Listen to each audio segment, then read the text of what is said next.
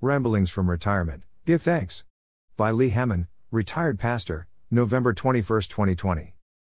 Thanksgiving is coming and it is one of my favorite holidays.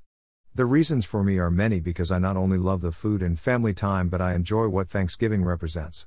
It is truly an American holiday where we are encouraged to pause and give thanks to God for the blessings He has given us. We discover that the early pilgrims encouraged this with not just a one day celebration but with their entire lives as well. And far from being the black and white dressed grim faced people many think they were, the pilgrims were actually very joyous and colorful people. They came to these shores not to inflict slavery, as some would erroneously have you swallow, but they came here for religious and personal freedom. We discover that within a very short period of time that their communal form of governance caused huge problems with their colony and they decided to give each person the freedom to produce and sell what they produced. It turned the success of the colony around within a very short period of time from starvation to an abundance of food and the celebration of giving thanks to God for His wisdom in guiding them as a colony. The Hebrew people were encouraged to give thanks to God for all things to remind them of just how God blessed them as a people.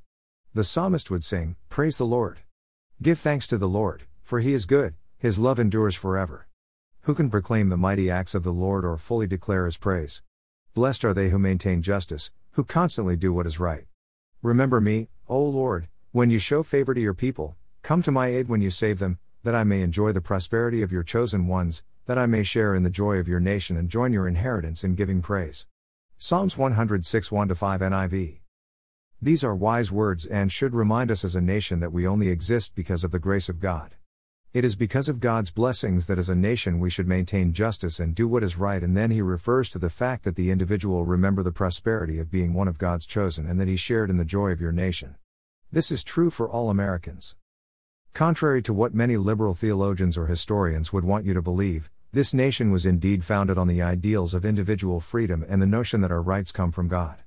This year, especially because we have faced so many trials of COVID 19, political problems, riots, and the restrictions of our personal freedoms, we need to be reminded that God's love endures forever.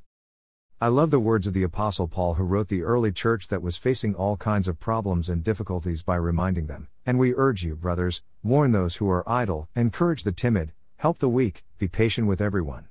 Make sure that nobody pays back wrong for wrong, but always try to be kind to each other and to everyone else. Be joyful always, pray continually, give thanks in all circumstances for this is God's will for you in Christ Jesus.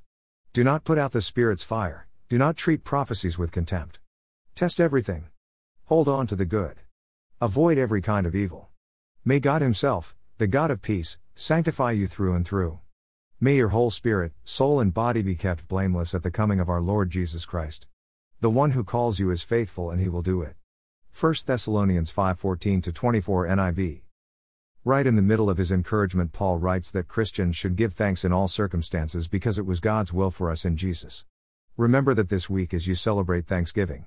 Dash.